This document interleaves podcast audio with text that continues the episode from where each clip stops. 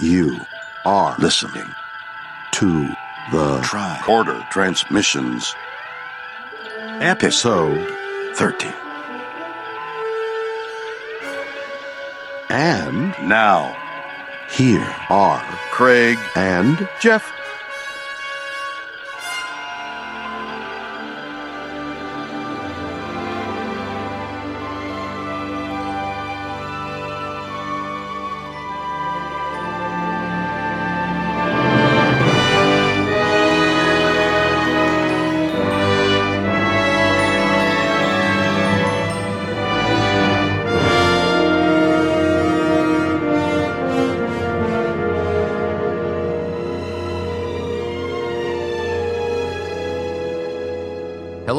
Welcome to the Tricorder Transmissions. I am Craig, And I'm Jeff. and this week we are going to be talking about the conscience of the king. But before that, Jeff, I know I texted you when I saw this on TV the other night, but there was some Star Trek items for sale on that show Pawn Stars. Yeah, that's the place in Vegas, right? Yeah, yeah, and it's funny. We were we were just in Vegas uh, not too long ago. If we had gone to this store, we could have possibly um, seen some of these items. So the episode was from earlier this year in uh, 2000, 2013. Mhm. Um, it was an episode called "Beam Me Up," Oh, and a woman had basically gotten what she claimed were Star Trek props at a yard sale. oh wow. Now she brought this whole lot for fifty bucks. It was a um, a tribble, Hmm. a communicator, um, a phaser, Mhm. and uh, a script for Star Trek Four, and assorted paperwork. wow, they were Yeah. authentic.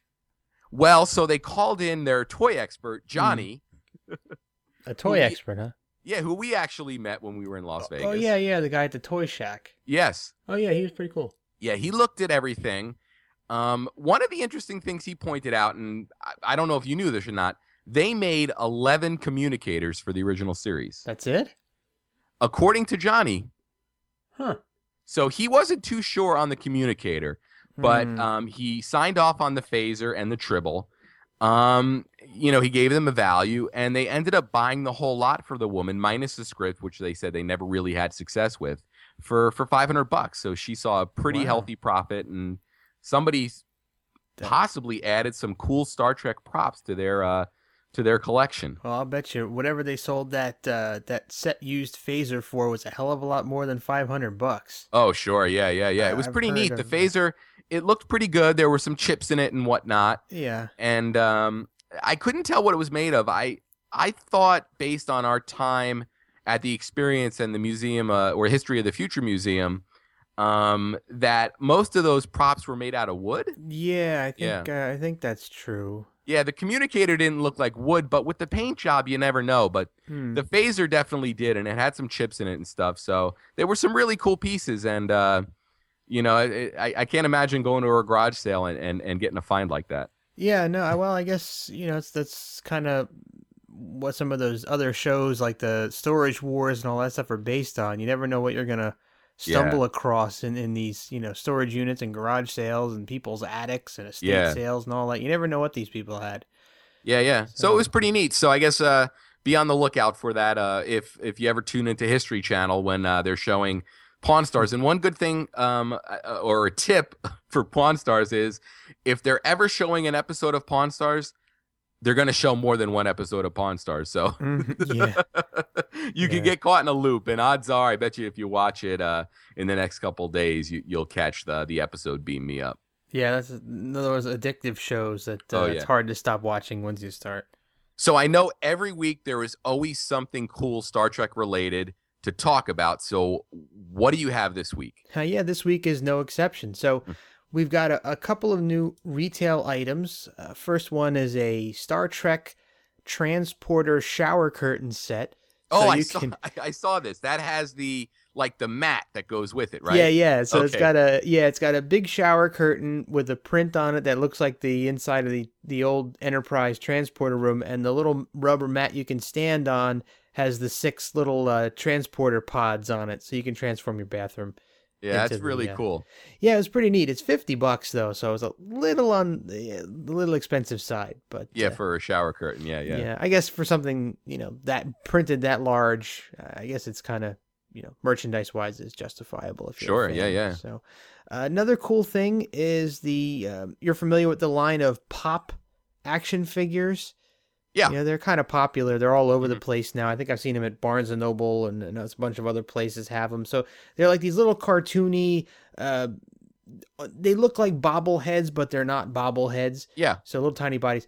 But they're putting out a uh, a group of six original series pop figures. Uh, Oh, awesome. yeah, Kirk, Spock, uh, Scotty, an Andorian, a uh, a Vulcan, and I think an Orion slave girl was the sixth one. So it makes me wonder if they're going to put out a second series with more characters down the road. I'm sure. Yeah, I'd imagine if it does well.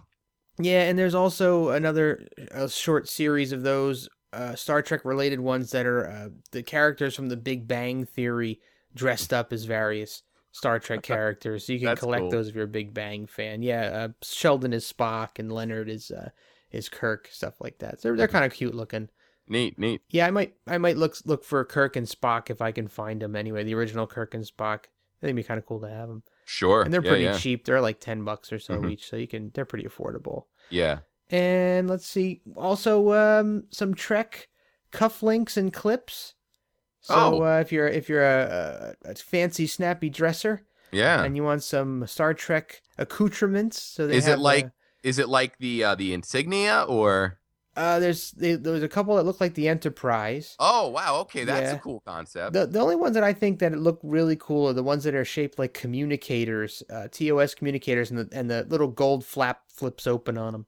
oh, nice. Yeah, yeah, That's- they're kinda very cool. Yeah. That's probably a really really cool conversation starter. Imagine walking up to somebody that you sort of casually know at a wedding and seeing communicator cufflinks. Yeah, you know what? I'll bet you you could pick up a lot of bridesmaids with those. I'm telling you, that melts the ladies like you wouldn't Oh. believe. Like Star Trek swag, you are in. oh, You that are is in. great.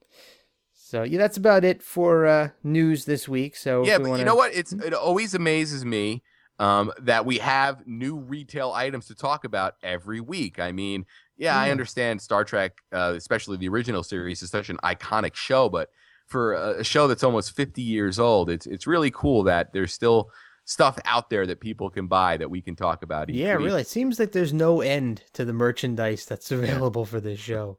Yeah. Oh, and uh, actually, you know what we can talk about as What- well is our brand new Facebook page. Oh, how could I forget about that? That was only a couple days ago we put that up. Yeah, yeah. So uh, if you're on Facebook, you can find us. Um, if you just search uh, the Tricorder Transmissions, uh, that's you know for Facebook or or Twitter. Uh, um, I believe um, uh, the website, the tricordertransmissions.com, has links to all of our social media. Certainly does. Yeah.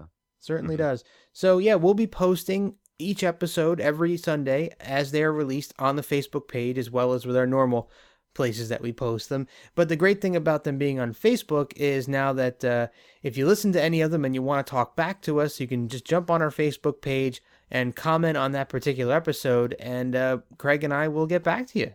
Yeah. or you can talk to other listeners. Yeah, it'd almost be like an extended discussion from the episode, uh, uh, which is pretty neat. And, and we'll be able to jump on there and, and share different things during the week. So uh, if you are on Facebook, uh, definitely uh, like us over there. And on Twitter at TTT underscore pod. Um, I, I know we both really, really enjoy Twitter. Yep. And, um, you know, even uh, between our personal accounts, we have the shared TTT underscore pod um, account for the tricorder transmissions. And uh, uh, I, I know I love interacting with people uh, via Twitter. So, uh, Twitter, Facebook, we're all about the social media here. We're very uh, forward thinking podcast. Yeah, we're and we're we're both on both sites constantly. So Mhm. uh, if you post something, you're bound to get a response from us pretty pretty quickly. Yes. So So, we're going to be talking about the conscience of the king. Yep. I guess we have some episode uh, details to talk about. sure, yep. The original air date December the eighth of 1966. Remastered air date September 22nd of 2007. All right, perfect. And I have a really quick rundown here. Cool. An actor traveling aboard the Enterprise may be a former governor who ordered a mass murder 20 years ago. Mhm. And I, I think we're going to have a pretty good discussion this episode. yes, this is like a CSI episode in outer space. High drama as well. Mm, both Shakespearean and intrigue. Yes, yes. All right. So do you want to get to it? Yeah, why don't we get started in three, two, one. So, Jeff, are you ready for some Shakespeare? Yeah, man. Nice opening shot of a dagger Yeah. right into, well, you know, I want to think that's the heart, but, Yeah. you know, his heart was almost viewable there. So Yeah. maybe he stabbed him in the stomach. Yeah. I- So- I want yeah, I wonder how many people checked the channel uh, when this first aired and said, I, I'm supposed to be watching Star Trek. And then Yeah. they saw Kirk and, And then uh, they see Kirk, yeah. So this is not the this is not the first and will not be the last Star Trek episode to feature something Shakespearean in it. Yeah, So, well, even uh, last week when we talked about Dagger of the Mind, or Mhm, not yeah, last week, uh, a couple exactly. weeks ago. Yeah, exactly. Or no, So- was that last week? That was last week. Yeah, it was last week. Yeah. So, yeah, so you're you're getting yet another Shakespeare reference. Um, you know, this time you're actually seeing people portraying Shakespeare. Uh, Yeah, this is I think this is- Macbeth. Yeah.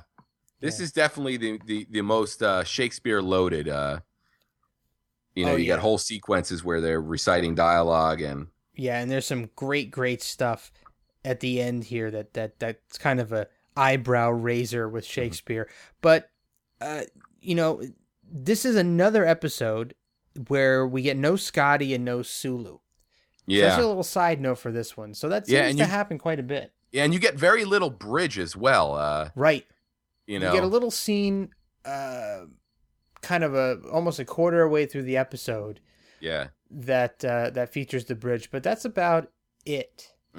And I got to say that the the teaser opening for this episode is great. You have Kirk watching this with uh with a a, a colleague of his Yep. who is convinced that uh the actor Anton Karidian is actually um a, Kodos. a, a mass killer named Kodos who Yep. 20 years earlier uh, did some dastardly uh, things um, to a, a whole population of people.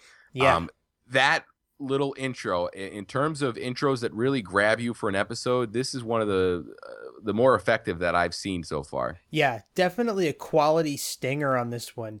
Mhm. And you know, something to make note of too, since you just you're just watching it, you, you see just the side, the profile of the uh, of Kirk's friend's face. He's not identified yet, but Yeah. you just see the profile.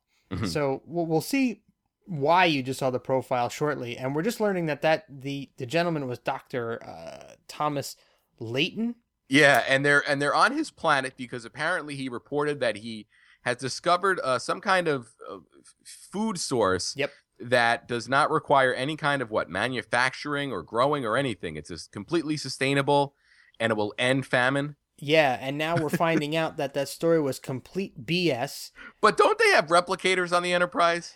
Yeah, Aren't they already creating food? Yeah, I know. There's a you know that there's there that inconsistency and there's one other inconsistency I'm going to hold on to until it actually comes up later in the episode because there's a couple of really interesting hmm moments Yeah. in this one.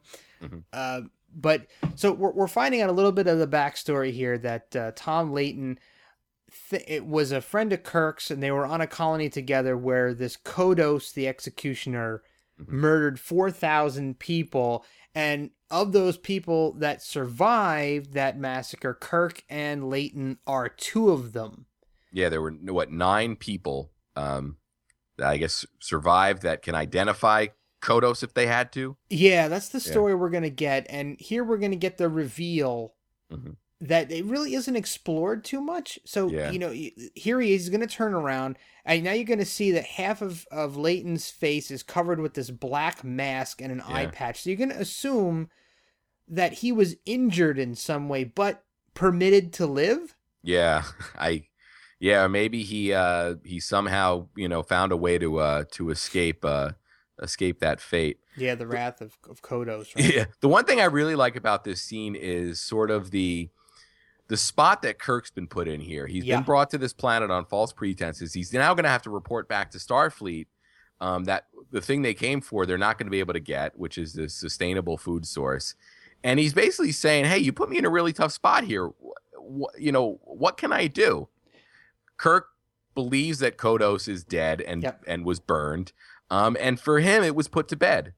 Yeah. So, but now you see he's back on the ship, and he's going to. uh, This is a, actually a very important scene. He's researching Kodos and uh, the actor who uh, they believe may be Kodos, and this scene is the first scene in the original series where the computer voice is featured. Okay, yeah, and that's uh, Majel Barrett. Yep, that's Majel Barrett. So he's now researching uh, Kodos, who was the governor of a planet. We're going to hear the backstory here, where he uh, Kodos slaughtered fifty percent of the uh, the planet, and uh, in order to well, we we don't really know a heck of a lot why yet, just that he did it. And uh, Kirk is kind of wrestling with this, whether or not he thinks Kodos is dead, but a part of him can't completely accept that. hmm So, you know, we're gonna we're gonna see him take a look here at some pictures of the actor Anton Karidian, who we just saw uh, in Macbeth down on the planet here, and we're hearing about a little bit of history about him. So Kirk has some doubts. So he, he was convicted about the fact that Kodos was dead, but now he's not quite so sure. Yeah, and you'd have to imagine that this was 20 years ago.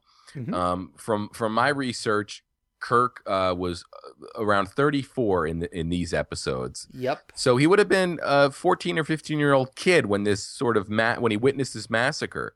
Yeah, And, and, it's not it's not really referenced a lot throughout the series, but I'd imagine that kind of trauma, you know, on the te- teenage mind is definitely something that I I could definitely see sort of being brought back to the surface if it's questioned. Oh, absolutely. And Kirk's approximate age that you just mentioned Mhm. is something to keep in mind as you're watching this episode because uh, the computer just said that uh, uh, Karidian's daughter Lenore is 19 years Yes. old.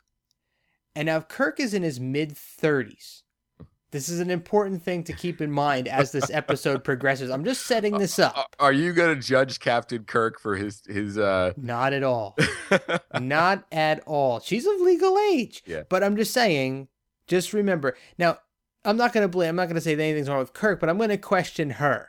Mhm. That's all. But anyway, Kirk has now beamed back down to the planet because his suspicion of Kodos is just enough Yeah. that he's going to go back down and investigate a little bit. And he's going to hatch a little bit of a plot here that that he's going to hatch and it's going to come to fruition where he's going to buy himself some more time if you Yeah. will. Mhm. And here's the daughter coming And in. there's also some interesting music playing here. It's source Yes. music, yes. which is very very rare for this series. it is. and it is sort of a, a jazzy, loungy version Yeah. of Alexander Courage's Star Trek theme. It is. Uh, not something that happens in the series an awful lot and it's actually really faint in the background so you may not pick it up unless you're really paying attention Mhm. to it.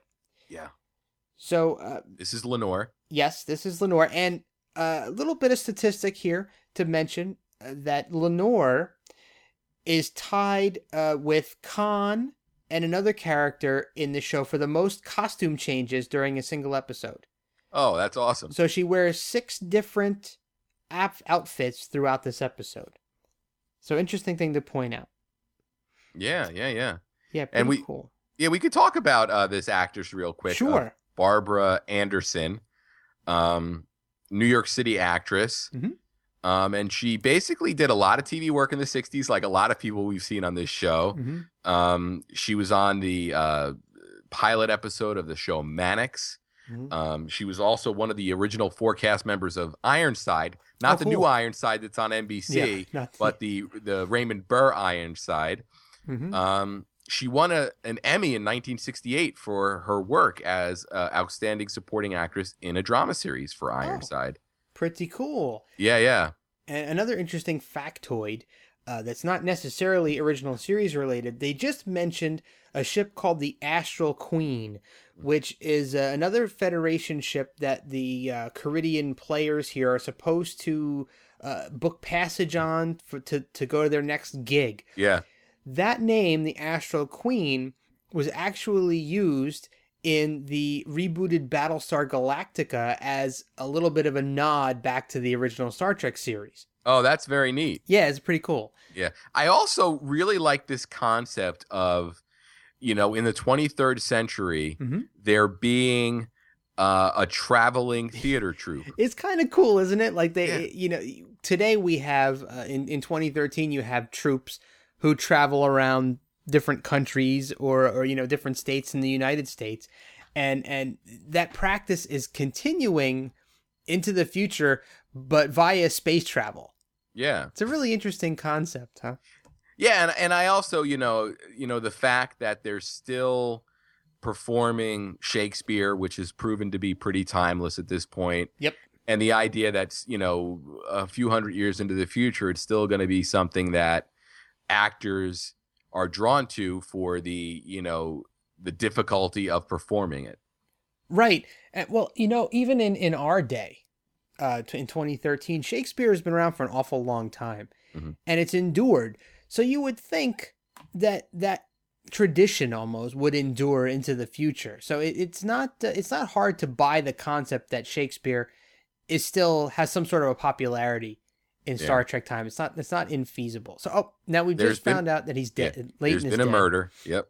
Yep. So this is almost um, if you want to liken this particular episode to another series, this is almost kind of like a CSI episode of Star Trek, isn't it? Yeah, and and earlier on when we first saw Spock, uh, when he came into Kirk, when Kirk was doing his research, mm-hmm. um, you could sort of see the spark that was sort of lit in in in Spock's mind and you know spock could have almost walked out of that room with his detective hat on yeah really and spock is going to actually put on his detective hat here in a little bit so kirk again is going to exhibit some strange behavior mm-hmm. a cue that we saw in uh, what little girls are made of and spock is able to detect that uh, kirk is acting funny and is prompted to do some uh, some some uh, investigation work but uh, back back on the scene here, we're seeing some really cool uh, diversionary tactics used by Kirk. So calling in a favor from his buddy on the Astral Queen to uh, essentially strand the Karidian players on this planet so that they're forced to book passage on the Enterprise yeah. to buy Kirk some time to identify whether or not this is actually Kodos the Executioner. Mm-hmm. And I think this is another really little cool character moment because yep. it shows that Kirk had a pretty big impact on this other, you know, starships, you know, um, captain. Yeah, you have to wonder what Kirk did. So, so the, the other starship captain over the uh, communicator admits that he owes Kirk quite a few, mm-hmm. not just one, but a few. So you have to wonder what did Kirk do uh, in the past to, to earn this guy's loyalty so much that he would, you know, shirk off yeah his duties and strand yeah. these people there and leave them in Kirk's hands with no explanation as to why. Yeah, yeah. Right?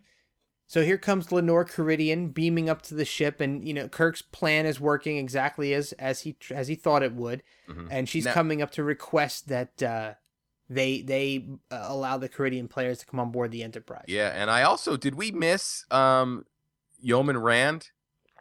Uh, not yet. She's gonna oh, she's okay. gonna be around well well she's gonna come and go basically yeah i wasn't sure um, i didn't remember where she pops up in this episode but i guess we'll talk about that when it when it happens yeah she'll be around we, mm-hmm. we have got a couple things to mention about her mm-hmm. do you think this this conversation on the bridge is kind of interesting in, in terms of the location they chose yeah it definitely is but i think it's necessary because spock needs to overhear this mm-hmm. uh, so it was sort of a script convenience yeah, because you know I think a lot of the um, what's going to happen here in a little bit is based on Spock's suspicion. See, here's Spock right now. He's he's definitely listening in. He's eavesdropping on what's going on here and learning a little bit about uh, who this girl is and wondering why she's here. Mm-hmm. And he's going to actually confront Kirk about it in a little bit, but um, and uh, Kirk is actually kind of breaking regulations here as well by l- allowing passengers on board the Enterprise, which is technically a military vessel. Yeah. Right. So he really shouldn't be doing this. So I, I I'm I'm assuming that Spock is going to jump to the conclusion right off the bat that you know Kirk is kind of you know smitten with this girl, and Yeah. we'll find Oh, out a little bit more about and that. there's Rand, and, and, here she comes. there she exits from Star Trek history. Uh, but this was actually her last day on set. Yeah. So Yeah. Uh, there, and actually, uh, while we're on the subject of Janice Rand, uh, there's actually an unfilmed scene in the script featuring Rand, Mhm. where uh, in in a little while Kirk will be on a, a place called the observation deck Yes. with Lenore, and uh, originally Rand was supposed to walk in on them during that scene, Mm. but they never wound up filming that oh wow. particular scene. So uh, there's a, a couple of interesting notes about Rand herself uh, and the actor Grace Lee Whitney, who uh, was quoted from an interview of her saying that sh this was the only time she ever drank alcohol on set because she was so upset about having been written off of the series. Yeah. Yeah. And you can sort of see it in her performance there when the she sort of walks off uh, onto the bridge, looks you know looks to the right, and then uh, and then just walks off. Yeah. So Didn't even get a line. No, her- well, she gets last- a couple of lines later, Mhm. um, but uh, in another episode, rather not not Yeah. in the, the next episode. This was uh, the the order that they were shown in was not the order that they Yeah. were filmed in. So, um, she'll she'll show up again in the next episode, but you know. If you go back and look at the order that they were filmed in, this was actually filmed uh, later. So this was actually her final Yeah, it was you know appearance. it was you know uh, So here's another interesting aside here. They're going through a list of people who were witnesses to the Kodos massacre, and uh, Riley, another crew member who Yeah. we remember from the Naked Time, mhm. right, who took over the Enterprise yeah from engineering, is also uh, an ancestor of someone who was murdered by mhm. Kodos. So uh, Riley is now a target yeah for uh, the murderous Kodos, and Yeah. uh, but we come to find he- apparently he's been completely forgiven. yeah, and he was actually moved to communications, Yeah, from And- from engineering. and basically Kirk is sending him back to engineering for his safety, Mhm. um, which Spock thinks that Riley will sort of take that message the wrong way as a, a demotion of some kind. Yeah, and that's an interesting uh, perspective on Spock, because he's actually considering another crew member's Feelings. emotions, right? Yeah. So now this scene that we're seeing here between Spock and McCoy, I think this is uh, this is almost a defining scene for the two of them. Yeah. This interaction, this is your fully baked Spock Yeah. doing everything that Spock would normally do, and McCoy being the emotional foil almost, or the emotional opposite side to, to Spock in this conversation. Yeah, and and towards the end of the episode, we're going to get the three way dance that Right. sort of became, um, you know, uh, an essential part of the series. One of the things that's uh, really interesting about this scene is we basically learn that Vulcans, um, or at least Spock's ancestors, um, didn't drink alcohol. Yeah, well, he says my father, my father's people were not uh, uh, uh, given the benefits or the dubious benefits of alcohol, but the human side is now. Here's another really interesting thing in this scene that is actually a contradiction with another episode that's coming up. McCoy, uh, after the alcohol comment, McCoy actually says that uh, he, because Spock doesn't drink, he understands why Vulcan was conquered or his ancestors Mhm, were yeah. conquered. But in the immunity syndrome in season two, Spock says that Vulcan has never been conquered in his collective memory, in the Oof. collective memory of the Vulcan people. So a little contradiction there. Yeah. So here is a very sort of historic moment Yep. in Star Trek, the original series um, history. Um, they are on the the observation deck overlooking the um, the shuttle where the shuttlecraft um, bay is. Yeah.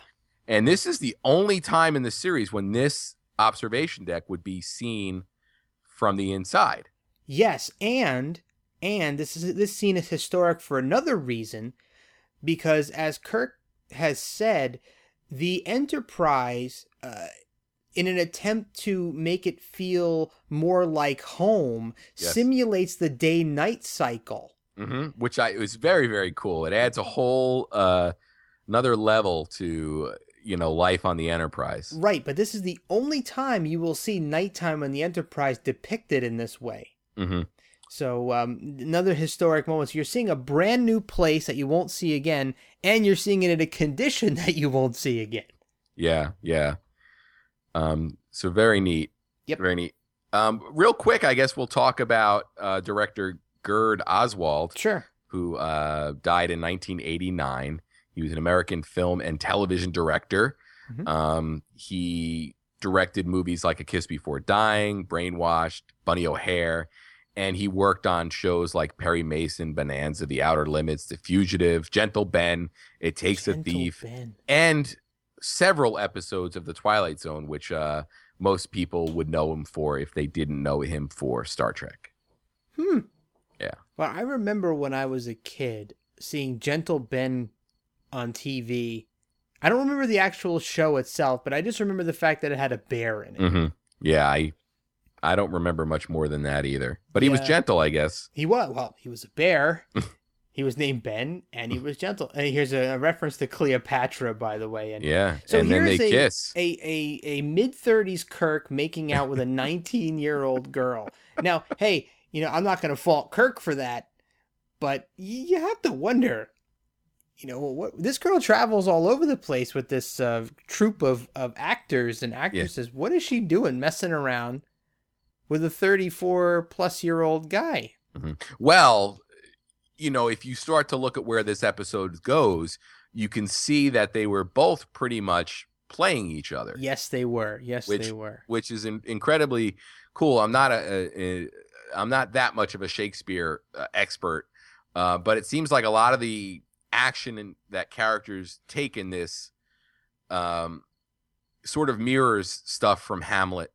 Um, you know, the play within a play type of thing. Yes, it definitely does. And here we're gonna get we're having another scene with Spock and McCoy. Yet another really great example of the uh, the logical Spock versus the uh, emotional McCoy having a conversation uh, from two different angles. hmm So Spock is running down the history of Kodos and uh, talking about what is essentially, I guess, what the, the, the overall theme of the episode is uh, a, a, guy who's a, a dictator of sorts who rises to power and picks and chooses who he thinks is superior, uh, a version of eugenics, I guess Yes. and and saves the people he thinks are worthy and slaughters the rest.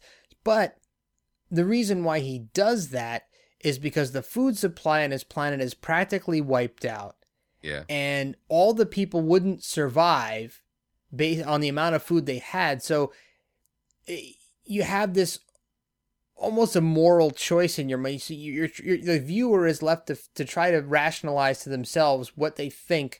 Is Kodos guilty of being a murderer, Yeah. or is he a hero for making the tough choice and saving half of the people on the Mhm. planet? Right. Yeah. This episode actually, uh, for me, it really has a lot going on in terms of building the world, and and I'm really surprised that they didn't mind some of this stuff for um, future episodes or even you know future plot points in the movies. Yeah, you would think.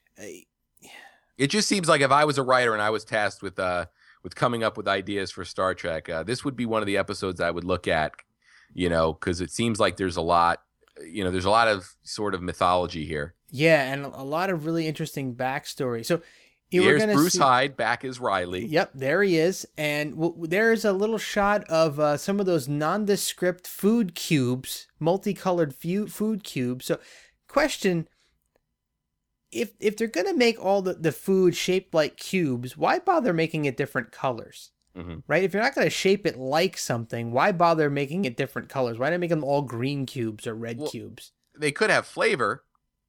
I guess, but uh, I don't know. I, I just think if you're gonna go nondescript shape wise, it almost doesn't seem to make a lot of sense to me to, to make them different colors. Mhm. And don't we see different uh, actual food that looks like food come out of the replicators? I believe so. Yeah, yeah. So, so here's, here's yep. Uhura playing uh, the the Vulcan harp. She's playing Beyond Antares mm-hmm. for uh, to sort of serenade uh, Riley while he he eats. Let's talk a little bit about Bruce Hyde real quick because sure. this was the return of Riley, um, mm-hmm. who only appeared in two episodes of the series, but uh, a lot of fans seem to remember. And I have a quote from Star Trek 365 where uh, he talks about this poisoned glass of milk he's going to drink. he says, I guess it was a memorable glass of milk. I only acted professionally from 64 to 70, traveling back and forth between New York and LA. Then I was cast into the San Francisco Company of Hair. And at the end of the year, I decided to drop out of acting and stay in San Francisco. Hmm. I really left the whole arena, so it was a surprise to me a few years later when I read this article in the New Yorker about a big Star Trek convention in New York. Apparently, there was a trivia contest and they ran a sample question What was the poison put in Lieutenant Riley's milk? And I thought, oh my God, I can't believe they're really thinking about that.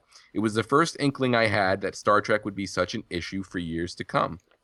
So that's kind of neat that, you know, all those, you know, years later, Star Trek had sort of followed him. And he since went on to be a, uh, a teacher, an acting teacher uh, in Minnesota. Wow, that's pretty mm-hmm. cool. And we just actually saw that the the poison deposited yeah, into his glass like via spray a spray bottle. So we're gonna actually find out later what that poison was, and it will make a little more sense. Uh, eh, so eh, keep an eye on the screen here because I, I always found this very interesting. How he's kind of like, uh, rest yeah. my lips on the glass. No, I'm not yeah. gonna drink it yet. See, it was a little delay here for dramatic pause. Yeah, and... it almost seems like they took two different takes that had slightly different angles, and they were like, you know what, we can edit those together and sort yeah. of build a little bit of suspense here because, you know, it's sort of that Hitchcock approach where we know that his drink is poison, so now yep. we're sort of, you know, on the edge of our seat saying, oh no, don't drink don't that, don't drink it, and then, and then he chugs the living f yeah. out of that milk. I don't know anybody who chugs milk like that. That was Kobayashi level championship milk yeah. chug. And here's the he holds onto the glass and it spills all over Scotty's console. Yep. And Sad stuff. Yeah. And now he's now he's in sick bay. So uh, you know, and here we go. Spock is uh, you got to pull him through. For what reason? Why why do we have to pull him through, Spock? Ah, because if he dies, there's only one person left who can identify. Kodos. And then it's bye bye Kirk. Mm-hmm. So the captain's life's in jeopardy, and we fade to commercial. Yeah. One thing about these flyby shots is uh, in the early in the in the the first season of the series, um, they had changed the look of the Enterprise, uh, you know, from the from the pilots to the regular series. But the footage that they had shot of all those enterprises was so valuable for a show that didn't have a lot of budget to work with that there are actually times where the Enterprise looks different in those flyby shots. And uh, somebody who's really eagle eyed can sort of go through and, and find the shots that were sort of recycled or that were picked up from where no man has gone before or the cage. Oh, uh, that's pretty cool. With that slightly different enterprise. Yeah, and if you're really eagle eyed, you could have spotted the tricorder on the table there, kind of rocking back and forth for some reason or another. Yeah, and there's a sort of uh, McCoy with his, uh, I guess his Star Trek version of the iPad. Yeah, really. or is it one of those uh those those uh when we were kids you had that the the pad that had the plastic paper and you could write yeah. on it and then pull it up? Mm-hmm. It's interesting though because McCoy seems to uh use this uh this this device. He also dictates at one point and we had Kirk writing with pen and paper. Yeah, so there's a there's strange mix of old and new technologies. Mm-hmm. And he's got some books on the shelf there behind him. Yep oddly stacked with their spines facing upward instead of outward. Yeah, I don't know how that is in terms of, you know, keeping the condition of the book. Yeah, I wonder. Uh, you know, I don't know if that's good for the spine. It seems like the spine would sort of be dra- the gravity would be dragging or pulling at the spine. Yeah. So so here we're seeing a scene of the the uh, the Trinity, mm-hmm. the, yeah. the triad of Star Trek, the backbone of this show, having a discussion. And this is actually a really great discussion, and Spock is is is telling Kirk essentially, dude, you're gonna be there's an attempt is gonna be made on your life, man. You yeah. better you better pay attention to, pay attention to me. And Kirk is kind of pushing it off, like what you know. Mm-hmm. I'm not sure. I'm still not completely convinced this guy's Kodos. But mm-hmm. Spock's like, listen, why are you inviting death. I mean, seriously, Yeah. man. This the I, I'm a Vulcan. I've done the research, dude. Yeah. Stop doubting me. Yeah. The, the guy's gonna the guy's gonna kill you. Yeah, but this also I think is kind of a, a cool Captain Kirk moment because it basically shows that he's able to sort of in almost Vulcan like way put aside his personal feelings about what he experienced and he really wants to make sure that this is approached uh, approached objectively and that Karidian sort of gets a, a fair shake here. No, yeah, I agree. I agree. Uh, but it kind of contradicts some of his behavior in the future. But I guess because he's so emotionally tied to uh, to Kodos and, and what happened uh, back on, on in his youth, Yeah. that he's not really going to tr- be too quick to point a finger and, Yeah. and sentence this guy to death, right? Yeah. Were you referring to like when the Klingon bastard kills his son or Oh, many other things too. But yes, the Klingon bastards that killed his son. Yeah. So Kirk and, and Spock are still hanging out in Kirk's quarters, and we're gonna hear an interesting sound here. Oh, yes, the the phaser being tuned up. Yeah, man, the phaser on overload. So, uh, real quick, an interesting thing about this scene in particular, uh, this is another instance where a second version of this scene was shot for the uh, and used in the preview of Oh, this neat. episode. Mhm. And the reason why they didn't reuse that was because it, Kirk is shuffling around in the bedroom area, and when he pulls the mattress off the bed, which is strangely back in its original position here, you can see a wood plank underneath the mattress. And they didn't want that to be shown on the episode. Mm. So they didn't use it. But it, I, I actually went and watched the preview earlier Yeah. today, and sure enough, Mhm. that wood plank is plainly visible in the scene. Mhm. And now here Now- Kirk is finding the uh, the phaser stored in his. So so what? Have- There's some kind of setting like does the phaser have like basically a self-destruct button? So yeah, there's two things that we we have to question about the phaser in this. ep- Oh, and here by the way, behind Kirk's head, you see that Kirk's quarters are three F one twenty one. By the way, Yeah, that's uh, Interesting. some- But so the Review. phaser uh, can be can be set to overload. How do you do that? We don't really know. Is it just a you just turn a dial? Do you hot hot wire the phaser? What do you do? We're not quite sure, but apparently a, a phaser can be rigged to blow up. yeah, because when it was sort of hidden behind that pl- that that plexiglass, it almost looked like it was firing. You know, it was Mhm. lighting up the area, and then when Kirk grabbed it, it was it, it wasn't. So th- this is a scene I really really dig. Kirk has basically come in now. He's fired up because if that tricorder or uh, if that that phaser had had blown up, it would have destroyed sections of the ship. Yeah, exactly. And Uh, you know, well, it did blow up, but it blew up in the, I guess, the trash compactor. or the vacuum of space. Yeah. Um, so you know that's another question too. When he threw that phaser out and it rocked the entire ship, wouldn't you think Scotty would immediately been on the horn and say, "Captain, what the hell was that?" Yes. I mean, wouldn't you think? But anyway, back to this particular scene. This is a re. I think this is a really uh, badass Kirk moment. And yeah, he's gonna call Karidian out. yeah. He basically flat out asks him, "Are you Kodos?" Are you Kodos? He doesn't mess around. He said, "Where were you 20 years ago?" Yeah. And this guy and Karidian's just dodging Yeah, all of these questions. yeah, and he basically really doesn't have a lot to support that he isn't Kodos.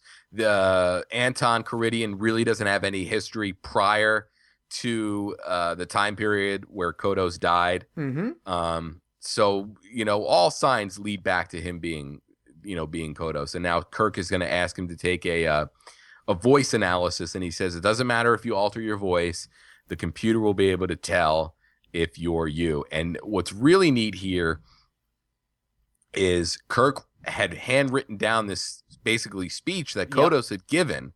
From memory. Um, Karidian reads it. He starts to read it at least, and then he lowers the page and he's reciting it from what we have to gather is actor's memory, or is it him remembering a historical moment from his life? yeah, well, you know, if Kirk can remember it, Yeah, you know, it stands to reason that that you know he could read that off the paper and then remember it as an actor. hmm But exactly. you know what I think is interesting about this is that uh, you know take yourself back to Mudd's women. hmm The computer in the ship easily and quickly identified that he was Harcourt Fenton Mudd, right? Yes. Now, how can this computer, who has already compared the photos of old Kodos with Mhm. Anton Karidian, and also analyzed Spock's record uh, request, which was the correlation between Kirk, Riley, and uh, Kodos, right? Mhm. Now, how can the computer take the voice and all that other data and not immediately say, dude, that's freaking Kodos. Shoot that SOB right now, Kirk. What are you doing? You know, and I hadn't really thought about that. Right? Because the thing's like, oh, yeah, dude, you're Harry Mudd, man. Stop Yeah. lying. Stop Mhm. lying. Mhm. So, so here we go. You, you got uh, Karidian here. What the heck is he doing? He's trying to deflect. Yeah. Right? He's trying to, to, to, to throw Kirk off. I mean, but he's not. Mhm. He's saying, well, maybe I am Kodos. And he's Yeah. sort of defending the decision that Kodos made. You know, some had to die and others might live, uh, you know. And he's trying to, to almost justify Yeah. what Kodos did without admitting that he's actually Kodos. Yeah, and this is actor Arnold Moss, who Mhm. died in 1989. Had a really, really long, uh, you know, career from 46 to to 67. He starred in a handful of uh, Bob Hope films, which is kind of neat.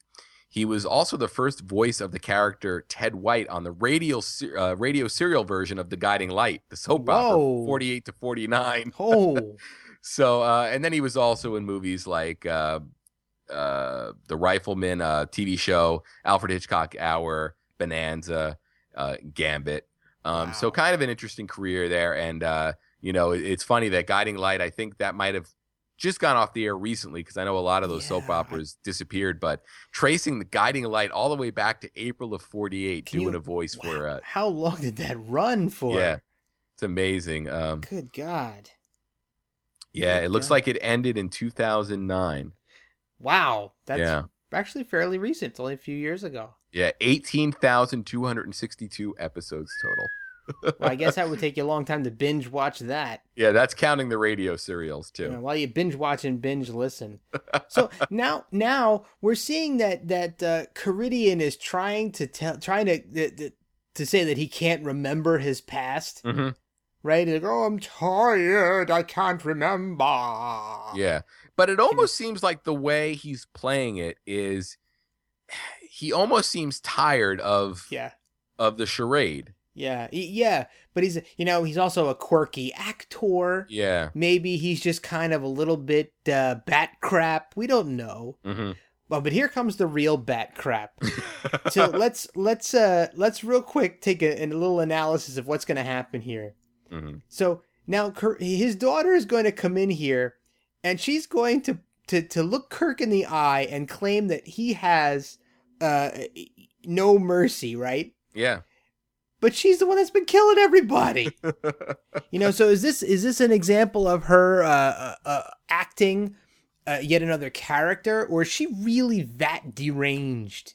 I think she's got it. She's working on a whole nother level in terms of her uh her psychosis. Mm, we'll find out. We'll Yeah. find out really, really soon uh, exactly what's going on here. Mhm. But uh, I think this is really interesting that she can maintain this uh, facade of, uh, of the daughter uh, who uh, who's defending her innocent actor father hmm when when she knows the tr- the brutal truth of who he really is and what she herself has done. Yeah. Yeah. You know, and and she just made out with Kirk like 12 minutes ago. Right? Yeah. And now all of a sudden it's like, ah, It's all business. the jig is up. Yeah. All business. Mhm. Yeah, and she's gonna stop him on his way out and say, "Who? Yeah, great Kirk moment right here. Who do I have to be? Great stuff, man. Look at the stare. It's like, mm-hmm. That's so now right. he, this is interesting. Um, you have McCoy dictating his log where he relays a lot of important information while Yeah. crewman Riley is able to sit there and overhear it. Doesn't hear him walking around. Yeah. It Doesn't know almost he's out of seems bed. it almost seems like it's another moment where dun. for for script convenience Yeah, um, really. because McCoy switches to writing here. yeah, there he goes. All right, I'll take my triangular shaped pencil and write the rest of this crap down.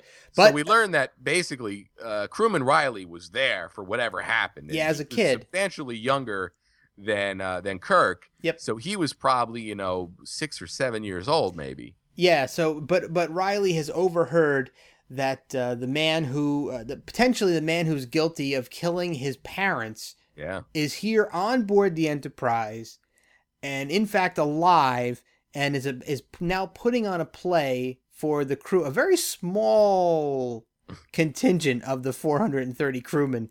Yeah, got, and I'm not even sure. the show. Yeah, and I'm not even sure what kind of uh, crewmen those are because when things get exciting towards the end of the episode, they all basically just run and scream and scatter uh, with really no kind of Starfleet precision. Yeah, no, really. That's a good observation. And another interesting observation is they have a makeshift theater. So they have a makeshift theater, and they're actually uh, broadcasting that to other areas of the ship because they can't fit everybody. yeah, it almost looks like they converted the um, like the the gym area that they have. Yeah, maybe. Yeah, Uh, Riley's gone. Kirk is uh, McCoy is going to tell Kirk, "Listen, hey man, I was talking smack, hmm you know, and I think Riley might have overheard me.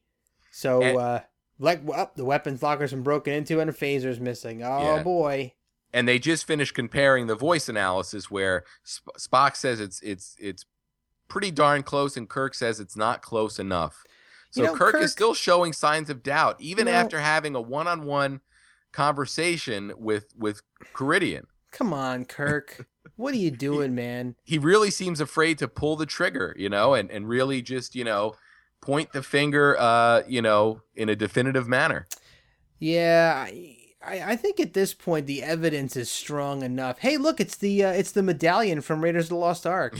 the guy's wearing it. Hopefully, he doesn't get really hot in a fire and burned into his hand. Yeah, and only get one side of it, so he can't make the proper uh, staff height. But so here, Kirk is taking a look around. He looks a little happy, but he's looking around and trying to find, uh, you know, Riley, the would-be assassin, who Mhm. is going to try to to take Kodos, aka uh, Karidian, out. And there he is with his phaser. Yep, he's getting. Yep, there it is. And now, why didn't he just shoot right there? Nope. Did he just point that phaser at Kirk? He he kind of is. Oh man, that's a violation, man. that's a violation. hmm But Kirk is, you know, and this is the second transgression this guy has made. First, he takes over the ship from engineering and annoys the crap out of everybody by singing over the communication system nonstop. But that time he was under the influence of a. yeah, but now he's pointing a phaser directly at Kirk with his finger on the trigger, man. But if anybody can understand uh, the emotions that are Oh, going sure. through Riley, it's Kirk because he witnessed or or at least was you know Yeah. partial witness to whatever the heck went on in this planet with Kodos and what happened to you know you know Riley's family and thousands of other people like Riley's family. Yep. Oh no, yeah, you know, and Kirk here's Kirk showing another uh, uh, another act of, of empathy hmm and just sending Riley off. He's Yeah, like, you know what? Just just go you." back to sick bay. I'm gonna trust that you're gonna Hmm. go. I'm not gonna you're not gonna run and grab another phaser and come back, right? Yeah. So, you know, here here we got a, a little break in the play here, and uh, you know, I think Kirk is gonna come out and uh, after this little uh, revealing session here between the daughter and uh, what we're gonna find out is actually Kodos. Yeah. And Kirk's ready to basically pull the rug out and say, hey, this is it. And he's not going to let him finish his performance, which I guess is probably the worst thing you can do to an actor. Yeah, man, you're gonna you're gonna hamstring him. Yeah, you're not going to let him finish his final performance. Yeah, well, you know, I don't think under this condition that he should. And his daughter, I think is is kind of proven right here that she's uh she's pretty over the edge, man. hmm And we're surprisingly, he is totally unaware. Yeah, we learned that she has basically been picking off as they've been traveling Yep. from, you know, uh, you know, planet to planet, basically eliminating everybody. You know, the, the last nine people that could that could uh, identify Kodos. Yep, exactly. Never mind the fact that the computer has a picture of freaking Kodos. Now that picture, um, I paused it and I looked and I guess they used the same actor for both pictures. I would assume. Yeah, It I mean, did he? Did, similar. did it look definitive to you? Yeah, it was pretty damn close. Yeah. I think they just changed the eyebrows a little bit so Yeah, that it, the eyes looked a little different. and his head was turned at an angle. There was a little bit of doubt in my mind looking yeah, at well, those pictures. maybe, maybe. But Mm.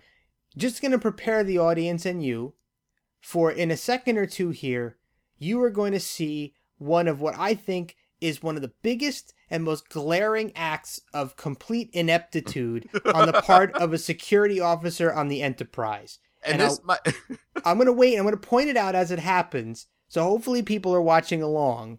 oh goodness, It's going to be a minute now. Just Yeah. just keep your eye on the prize here. Just wait for Kirk to call the security guard in to arrest the two of these people. I like here how she she says Kirk. Yeah, she, and here uh, Caesar comes, right? Yeah, and and Captain Kirk. It's like it's got this weird sort of you know affectation to it. Yeah, it's kind of weird, isn't it? But and here he comes, braze a blade. Here he comes. Here, wait, watch. Here we go. Here we go. It's coming up any second now. After the play, he's not going to let him do it. You know, forget it. Play's over. And of course, now Kodos is going to take a last ditch attempt to defend himself. He Yeah, had to but he's basically things. he's basically fessing up to it though. Yeah, well, you know, the guy's been he's been on the run for 20 years. Now you would think, right? You would think that if you did something that terrible and so many people were after you, you would lay low. Why are you putting on shows in front of people for 20 years who could who, who may be able to spot you and identify you? But there's only nine people that can. Well, he doesn't know where he's going to run into them. Well, yeah, but I mean, Small universe, in man. the galaxy. It's a small universe. I'll take those odds. It's a small universe, bro. Come on, man. And here he comes. There he is. What? Guard, Oh, here we hey, go. Watch this. Hey guys, how's piece. it going? oh, oops. She just grabs the freaking guys. Look at it. He's just standing like an idiot too. Like, durr. And the phaser, um, she doesn't make any adjustments on it, so the phaser is on whatever its setting is. Kill, baby, kill. It's on kill, which so Now- not only was this sort of an uh, uh, Whoa, inept, look at those eyeballs. Yes, uh, excellent work from uh, Jerry Finner, Finnerman there, the uh, cinematographer. Um, but not only is that security guard inept, but he's also running around with a phaser that is set to kill, as we learn. Yeah, but the question is now, watch what happens when she fires this shot off. Mhm. Boom. Shoots her father. He's now dead. So Yeah. now the question is, so if a phaser has stun and kill, Mhm. is there a, is there a third setting that actually disintegrates and makes you disappear? And then a separate kill setting that doesn't make you disappear but just still kills you? Because sometimes people vanish. Yeah, So he's dead. And now she's going to recite lines. Yeah, Shakespearean lines over his dead body.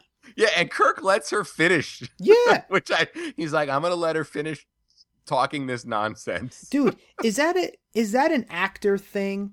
So if if a if a guy drops dead on stage during a play, would the other actors actually recite lines over his corpse? Or would they call 911 or cry uh, or or actually go Yeah. back to non-characters and and show real emotion? But here she is, she's still going. Yeah, Tis no time to sleep. It's not, she's still going. yeah, yeah. But then again, she is kind of bat crap, so uh, you know it, it's it's entirely possible. Yeah. Well, all right. While she's sort of finishing her uh her her monologue here, I guess we'll get into the nitty gritty, and we'll Yeah. talk about the essential nature of this episode. We will, but before we do that, there's actually another cut scene from this. oh, cool. By the way, that that actually shows Lenore resting in sick bay uh, after she has this breakdown, Uh, Oh, and it actually gets jumped over, and and we go right to the bridge. sure. That works for me. But um, so uh, back to the essential nature of the show. Uh, would you mind if I jumped in? Go for it. All right. Mhm. So I, I I'm going to say this may not be uh what I would consider one of the best Mhm. episodes of the original series. Uh you know, maybe it, it's kind of almost like a CSI episode where you're going to trace some people down. There's not a lot of sci-fi action going on in this. Mhm. But aside from that, I think just by virtue of the amount of backstory that you get about Kirk Mhm. and his life prior to the Enterprise, as we've gotten in other episodes too, but this is this gives you a really good bit of backstory about where Kirk was before he became the captain of the Enterprise. So he was, you know, a midshipman caught in in some sort of a genocidal revolution. You know, something that may have shaped him Mhm. to be the person that he is today. And I think just because of that particular fact, Yeah. it's an essential episode. But, um, y- you also have to take into account that there are a couple of really great uh, dialogue exchanges in this show mm-hmm. between both Kirk and McCoy, which are defining character uh, moments for them. Yeah. And and the, the the three of them in Kirk's quarters, uh, going back and forth amongst the three. I think that moment also uh, heavily contributes. I think to my feeling that this episode uh, is an essential one.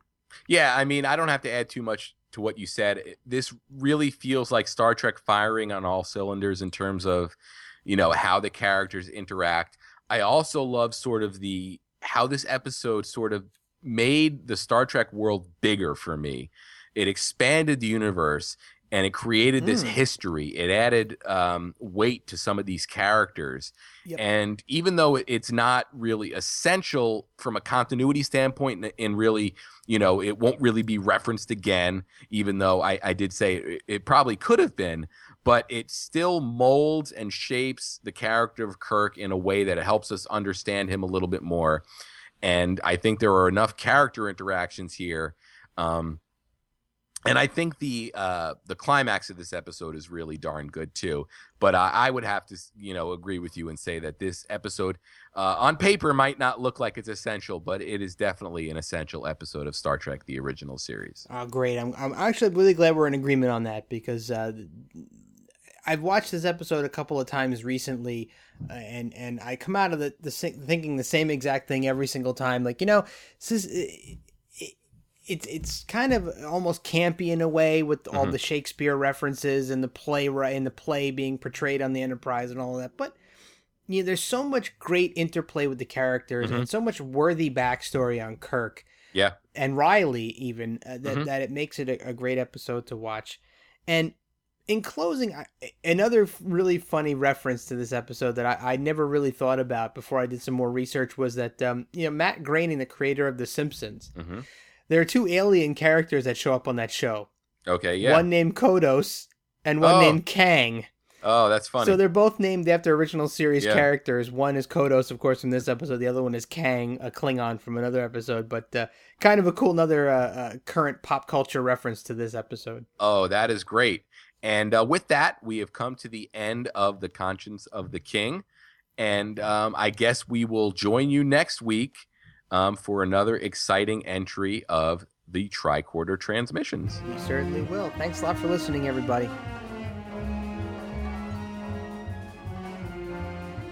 Even in this corner of the galaxy, Captain, 2 plus 2 equals 4. Almost certainly an attempt will be made to kill you. Why do you invite death? I'm not. I'm interested in justice. Are you? Are you sure it's not vengeance? No, I'm not sure. I wish I was.